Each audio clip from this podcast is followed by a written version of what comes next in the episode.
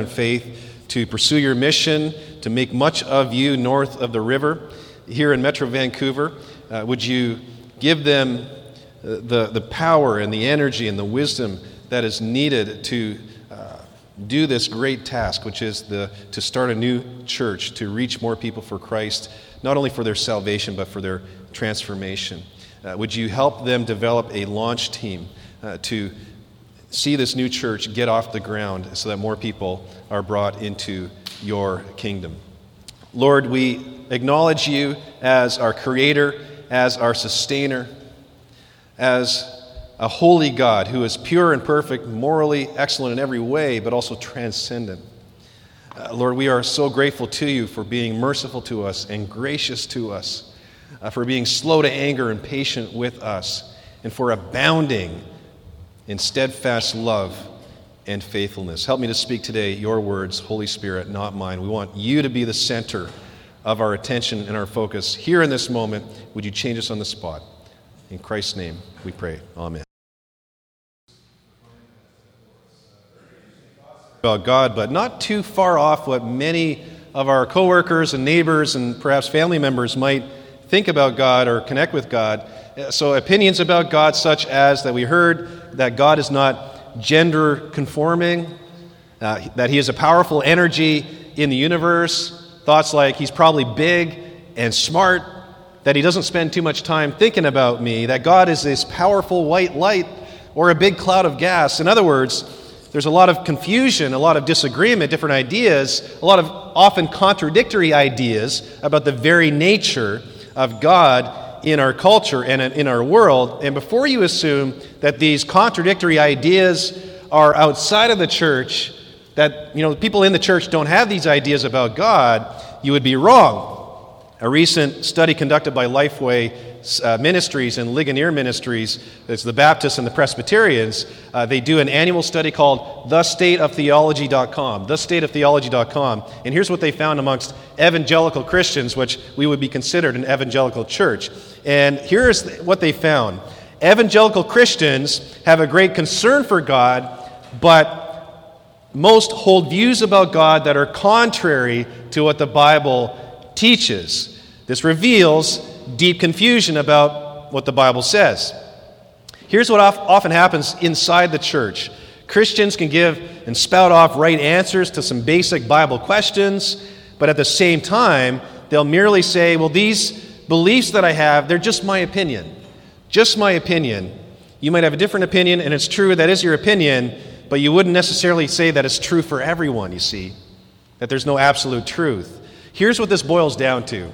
According to the ancient Greek philosopher Xenophanes, he said that people imagine God to be pretty much like themselves. That's their version, their definition of God. Created, God's created in my image versus God created me in his image. It, you can see the the problem with the authority lines there. This is not good. This is not helpful. And this is important, and why it's so important to examine and re- remind ourselves about what God is like, uh, about what the Bible says. A W Tozer, he was a pastor in the twentieth century, and he says this, and I want you to really hear these words. This is a quote: "What comes into our minds when we think about God is the most important thing about us." What comes into our minds when we think about God is the most important thing about us. It really tells what you prioritize, it really tells what you value and what you're pursuing in your life. In other words, if if if your idea about God is informed by anything other than God himself, as he's revealed in his word, the Bible,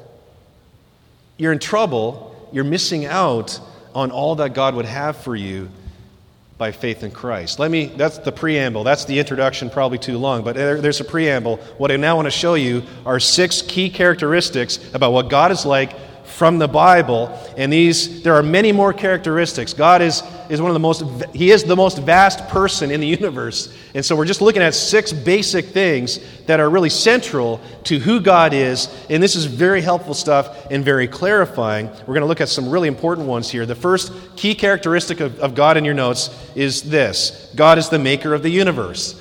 That may sound so simplistic, but if you miss this one, we miss it all. He is our source. He is the catalyst. He is the prime cause that caused the universe to come into being.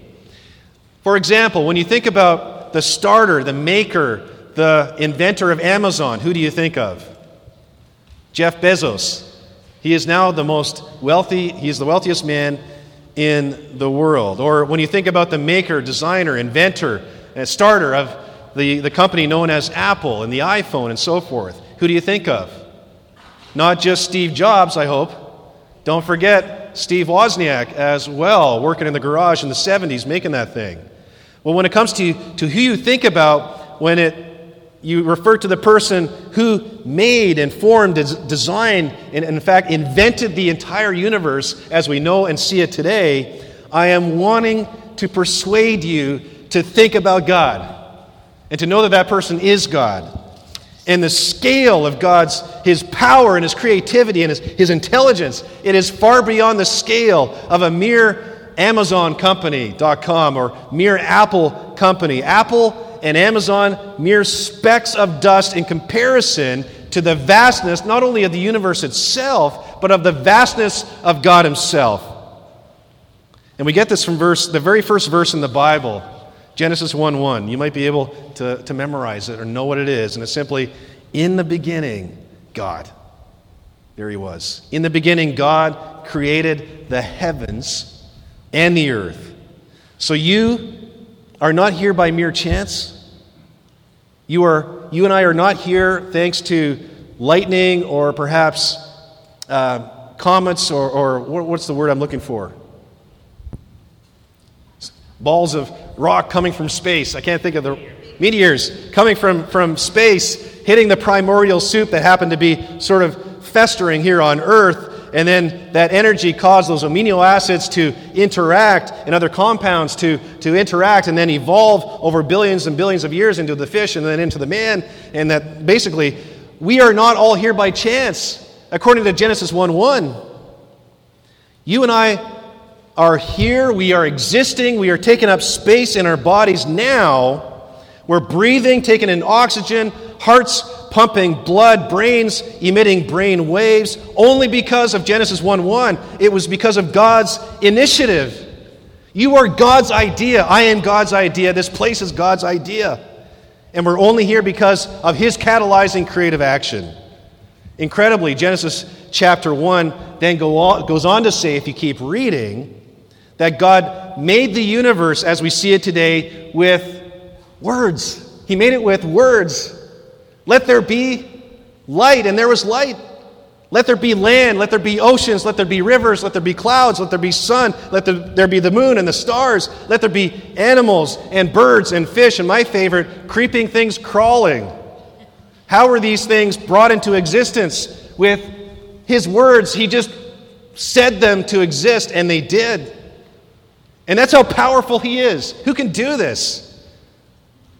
So He is so powerful, He was able, He is still able to create the universe and everything in it by merely speaking them into existence out of nothing. The famous church scholar scholarly word is ex nihilo. It's Latin, out of nothing. Hebrews chapter eleven verse three speaks to this. It says, by faith, and by the way, if you believe this stuff, it is by faith. So by faith we understand that the universe was created by the Word of God, so that what is seen was not made out of things that are visible. So when you and I can look around, we see each other, we see the, the substances that, that and the, the materials that formed this gymnasium, we look around, all of what we see today, all the visible stuff was made, was brought into being out of stuff that was not visible. Brought into being out of nothing. Who can do that? If you and I make stuff, maybe you're crafty, you know, you need pre-existing materials to make that craft. If you are, are someone who makes pottery, you need clay. You work with that pottery and that clay to, to then make pottery, right? But God is different. He made stuff out of nothing. That's impressive. That's how vast and great and mighty He is. This is what God is like. You might ask, though, I wonder why God made the world out of nothing. Yes, that's impressive, but why? What's the whole point? Why are we here? Well, what's the answer to this? Uh, Psalm chapter nineteen, verse one, it says, "The heavens declare the glory of God, and the sky above proclaims his handiwork." And just like a beautiful painting, we see the Mona Lisa. Who made and who painted the Mona Lisa? Leonardo da Vinci, am I right? Okay. Uh, who who made this sculpture? Well, it was the sculpturist. And, or who made this beautiful website? Well, it was the web designer. All of these things. You look at the artwork. You look at these beautiful things and you say, well, someone made that. Someone brought that into being and made it beautiful. In, in the same way, all of the breathtaking beauty that we see in the universe and in the night sky and on the lower mainland, we live in, I believe, the most beautiful city in the world. Where does this beauty come from? It comes from God. He designed it. He made it. He painted it. It points to Him and it glorifies Him, puts His greatness on display for all to see and say, wow. If you've ever seen a starry night, we say, wow, we're in awe. That's amazing. And it's all here. We see all of creation. We see one another. All of us here. Everything is all here to glorify God. Get our eyes off of ourselves. Everything is, is designed. It's like a giant signboard that says, I made the world. It points to Him. It's like an upward arrow towards God to show Him off and to show off the greatest and the most powerful and the most creative and the most wise and capable person in the universe. That sense of awe that you experience when you go camping, you see the night sky at night, that sense of awe is there to point you to God.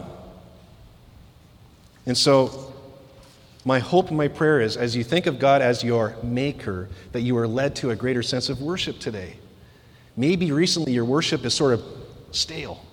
You're bored with your worship. You don't wake up in the morning thinking of God at all, perhaps. Maybe you just need to go camping to rediscover your sense of, of worship and of God's greatness and to see His handiwork and to regain that sense of awe that only a God could make this place so beautiful that it, it, it, it, that it is, that I see it with my own eyes, to get this glimpse again of His handiwork. Maybe you need to just go camping, all right? Further, will you see that the universe that you, uh, will you see that the universe and you and I and all here today, we are not primarily here for us. You are not primarily in existence for your own agenda or for your own dreams. But you are here for God's glory. That's the ultimate agenda. To showcase Him, to show Him off, to see Him. And so we must remind ourselves every day, every morning, I exist, the world exists, everything exists for God to glorify Him, to showcase His greatness. We are all here primarily to showcase Him. And what a good God. He allows us the privilege to experience creation, to experience life, to experience existence. He's a good God. So in answering that question, what is God like? First and foremost, you've got to start with the fact that He is our maker. That's number one. Number two, in addition to Him being our maker, is the fact that God is our sustainer. We've looked at some of these things fairly recently, but this is another key core uh, characteristic of the, the nature of God. Uh, he is our maker and our sustainer, and there's a couple of quick Bible verses I want to share with you that prove this. Uh, we have Colossians chapter one, verse seventeen. In, spe- in speaking about Jesus, the Son of God, it says, "And He is before all things, and in Him all things hold together." In Him all things hold together. In Jesus, all things hold together. Right now, at this very moment, here you are sitting here. You are being held together by who? By Jesus Christ. The only reason that all the molecules in your body at this very moment do not instantly separate and dislocate and discombobulate, just for poetry's sake, and expand into nothingness is because of the sustaining power and ability and wisdom of Jesus Christ. His sustaining power is holding you together right now. Acts chapter seventeen speaks further to this. Verse twenty-eight, it says, the Apostle Paul says, "For in Him we live and move and have our being." As even some of your own poets have said, for we are indeed his offspring. So he's our ultimate parent. But in other words, you can only live and keep on living. You can only move and keep on moving. You can only continue to be and keep on being with your personality and, and the life that you live because of God. It's because of God. You are his offspring. You came from him. You are for him. You are here to glorify him. You are all about him. That's where you're, he is your source and sustainer. One of the best word pictures that I could come up with in this idea of someone being a sustainer uh, are moms and mothers. Moms. You know, I look at all that my wife does for my kids and for myself. It's astonishing, really. She does a lot, and I don't give her enough credit. And so would you help this word get back to my wife? I don't think she's in the room. Brownie points, you know. But anyhow, no, seriously. I look at all that she does for my kids and for me and our household. I'm just breathless, amazed. Let's talk about moms. Moms, yes, dads do some stuff, but I want to focus on moms here. Moms hold their families together, do they not? They get their kids to school and back very often. They ensure that the lunches are made. They ensure the hair is combed and it's not too ugly. They, they, they ensure that hair is brushed. They ensure that the kids eat some breakfast or some sort of sustenance before school. They ensure that their clothes are not totally butt ugly and, and purchase you know, more clothes as are needed or shoes that are needed. And furthermore, moms take care of sick kids. Very often it falls on mom. They tend to those needs that they have. They administer the, the medicine and, and slap on the Band-Aid, whatever it is. And, and, and moms do so much more than the little bit that I just described. Am I right? And yes, you dads do a little bit as well. But if someone, if someone is seen as the glue for a family, a lot of the time, it's mom. Without her sustaining influence and sustaining efforts, keeping everyone happy, keeping everyone together, keeping everyone moving forward, and then doing so with some level of joy. And in a much greater way, our ultimate parent is God, Heavenly Father. He is sustaining your life right now. He is sustaining our world right now. He's keeping your breathing going. He is keeping your heart pumping blood. He is keeping your brain emitting brain waves. He is keeping our ecosystems going right now. He is keeping the weather going. We've had some beautiful weather recently. You know why we've had beautiful weather recently? It's because of God, right? He's giving us the daily food, the daily water, the daily shelter that you enjoy every day. Living in one of the richest countries in the world. This is all coming from God by his grace. We don't deserve any of this. But he's so good to us that he takes care of us in this way. And so therefore, what must I do? What must you do in light of God's great sustaining power? You and I need to live in this constant state of awareness, this constant state of all... Uh, uh, All my life is going well. I'm experiencing joy. I'm experiencing my needs being met because of God, his sustaining power in my life. I should live in a constant state of gratitude and worship towards him for holding our universe together, holding my life together, holding my family together. We should never take anything for granted. Am I right? All right, what is God like? God is our creator. God is our sustainer. And thirdly, in our notes, we will now look at the most common descriptor of God in the entire Bible. You know what that descriptor is? It's the fact that God is holy. God is holy. And there are two aspects, primary aspects, of God's holiness that you need to know and understand. The first aspect, and it's from our passage today that Lucy read, Psalm eighty-six, verse eight and ten, and it says, let me just reread it, "There is none like you among the gods, and Lord, nor are there any works like yours. For you are great and you do wondrous things. You alone are God." And when it says, there is none like you among the gods, that you alone are God, this is speaking to God's transcendent holiness, his inherent holiness that emanates from the center of who he is. In fact, all holiness finds its source in God himself. Now, what is transcendence? Okay, do we use that word too often? Sometimes we do. The, the basic idea of transcendence means that you stand over and above other things. You stand over and above other people. That's what transcendence, or being transcendent, means. Many say when it comes to uh, hockey and the N H L, who is that transcendent hockey player that stands over and above all other hockey players? Well, of course, that is Wayne Gretzky. It is Wayne Gretzky. Not anymore, but back in the day, he still stands as the greatest hockey player of all time. Or when it comes to basketball, many say currently LeBron James is that guy. He stands over and above all other bas- basketball players. I say it's Michael Jordan, but others would say it's LeBron James. Or when it comes to music, in pop, Michael Jackson, known as the king of pop, they would say there's no one higher, no one better at pop music than the late Michael Jackson. He's transcendent, but with God, you see, he is transcendentally holy, over and above all other things, not just mere basketball, not just mere a little bit of hockey over here or pop music. He's transcendently holy over everything. Here's a very helpful quote I want to share with you from R C Sproul about the transcendence of God and his holiness and how these fit together. And this is long, but bear with the quote. It is very, very insightful. And he says, the primary meaning of holy is separate. It comes from an ancient word that meant to cut or to separate. Perhaps even more accurate would be the phrase, a cut above something. A cut above something. When we find a garment that's a piece of clothing or another piece of merchandise that is outstanding, that has a superior excellence, we use the expression that is a cut above the rest.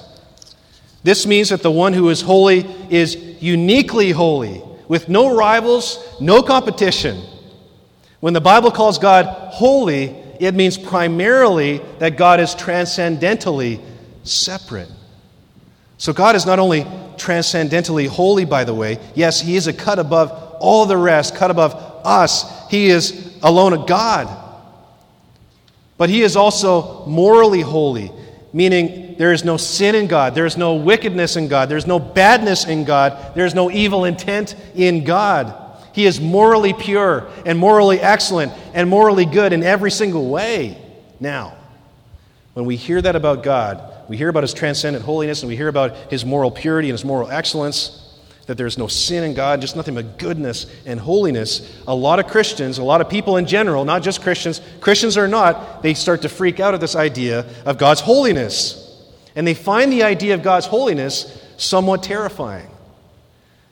You hear about God's transcendence, He's his, his, his moral goodness, and he's a cut above the rest.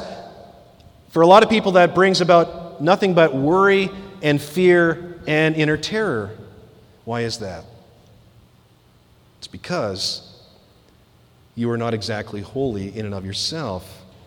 Maybe this idea of holiness is new for you, or you struggle, even as a Christian, to live a holy life, or maybe you have a good week and you're living a holy life as a Christian, and then you fall off the wagon, you're back into the, into sin and addiction again, and then at that point you beat yourself up into a spiritual pulp and into this place of this dark place of self-condemnation and self-damnation and guilt and spiritual depression, and you're just down and out and you're terrified.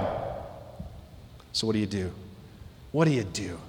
When the Bible makes it clear, Romans three twenty-three, for all have sinned, so all of us have done this, all have sinned and fall short of God's transcendent holiness. We fall short of God's glory. What do we do? And then it says in Hebrews twelve, verse fourteen, it says, strive for peace with everyone and for the holiness without which no one will see the Lord.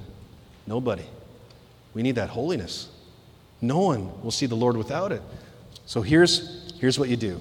You're, you're in this place of terror and worry. You keep reading the Bible. And you keep, keep reading the Bible to the place, and to the point where you read Psalm eighty-six, that in addition to God's holiness and in addition to God's moral perfection, we move on to, in your notes, Numbers four, five, and six. I'm just going to rattle them off.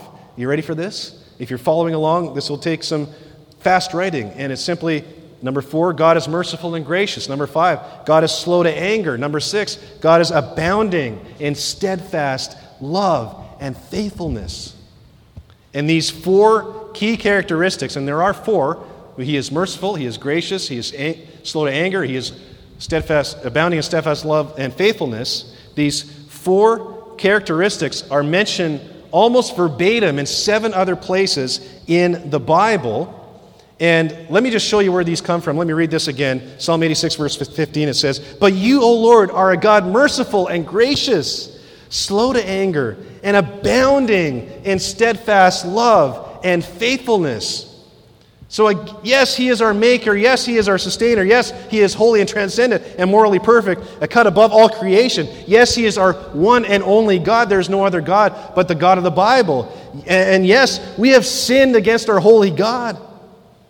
And nothing and no one sinful, nothing and no one unholy can be in the presence of God, let alone a relationship with God. Nothing sinful and unholy can enter into and be a part of God's family. So what do we do? What do we do? We read Psalm eighty-six, verse fifteen, and it tells us God is also merciful. God is also gracious. God is also slow to anger and patient. God is also abounding, overflowing with indestructible, steady, steadfast, persevering love, persevering faithfulness. And there's a couple of great word pictures from John Piper in relation to this great love and faithfulness of God towards us that we do not deserve. He says this: "The heart of God is like an inexhaustible spring of water that bubbles up love and faithfulness at the top of the mountain." Or, "The heart of God is like a volcano that burns so hot with love that it blasts the top off the mountain and flows year after year with the lava of love and faithfulness." But let me ask you this. Wait a minute here. How in the world, how in the world is God's love for us like this? How could He have love for us like this? His love for us is inexhaustible. His love for us is overflowing. His love for us is never ending. His love for us, for you, for me, is indestructible. How is this possible? His love for us keeps coming to us year after year after year after year, decade after decade. It just keeps coming, keeps flowing towards us. How is this possible? Despite all that you've done and despite all that I've done against God and been living in a self-serving place and a life filled with sin, how in the world could such a great and mighty and holy creator, sustainer God reach down and love us and show mercy to us in this way? You know, here's how. It's only one way. God the Father, in love, sent His one and only Son, Jesus Christ, who is God the Son. And He sent Him to earth two thousand years ago because He was not happy with us being on the outs with God, with our sin separating us from God. He made a way. He had a solution, and the solution is a person. His name is Jesus. Jesus came to earth two thousand years ago, and what Jesus did was He displayed, He showcased the greatest act of love and self-sacrifice the world has ever seen. And what Jesus did was He lived your perfect life, your holy life for you in your place as your perfect substitute. He did the same for me as well. You can't live perfectly. I certainly can't live perfectly, but Jesus lived perfectly for you and for me. Thanks be to God for that. And then most beautifully, Jesus Christ went to the cross willingly. He chose the cross. He chose to be crucified upon it, spikes driven through His hands and through His feet, spear into His side. He suffocated on that cross for hours for you. That's how much you mean to Him. That's how much He loves you. That's the kind of inexhaustible, indestructible love that God has for you, most excellently and beautifully displayed on the cross. Three days later, after Jesus died, He rose again to give you the same hope of resurrection in your life after death. And I'm just saying, if you're not yet a follower of Jesus, if you're not yet a Christian, let's take the not yet part out. Let's make you, by the grace of God, become a follower of Jesus, a Christian. If you're ready to take that next step, or you're just curious about what that next step looks like, talk to me after the service. What you need to do is you need to respond to Jesus Christ with repentance, with faith in Christ, and with baptism. And we would be so thrilled to help you with those next steps. But here's the thing. I want to talk to you. Many of you in this room are Christians. And if you're floundering in a sea of self-condemnation. You're just dying out there. You're beating yourself up because of your continual struggle with sin, and, and, and you're just you just are so good at just punch after punch after punch, spiritually speaking.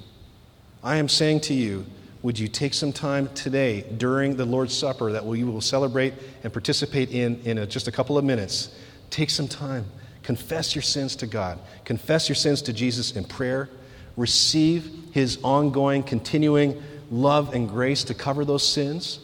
Don't forget all of those sins that you've committed even this, even today, even this morning. That sin was paid for already at the cross.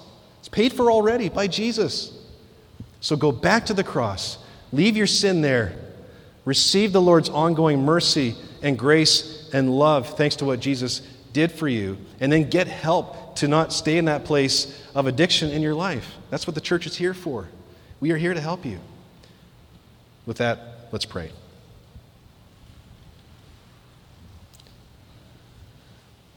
Lord, we uh, got a glimpse of how great you are, that you are a creator, that you are a sustainer, that you are a holy, transcendent God, that you're the highest one of all in the universe. And we're so grateful that despite your greatness, you still choose and have chosen to reach down to us despite our sin, despite our unholiness, despite our sins separating us from you. We are grateful for your Son. Jesus, thank you for not giving up on us. Thank you for living our life for us, dying our death on the cross for our sins in our place, and rising again. We owe you everything. Lord, help us to, would you reignite a sense of worship towards you. Help us to see how great you are, to live in a place of daily awe and daily worship uh, about how mighty and how good and gracious and loving that you are to us.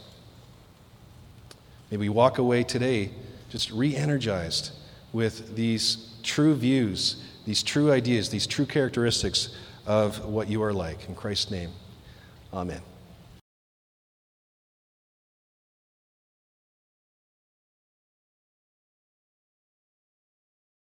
God's way in a few ways.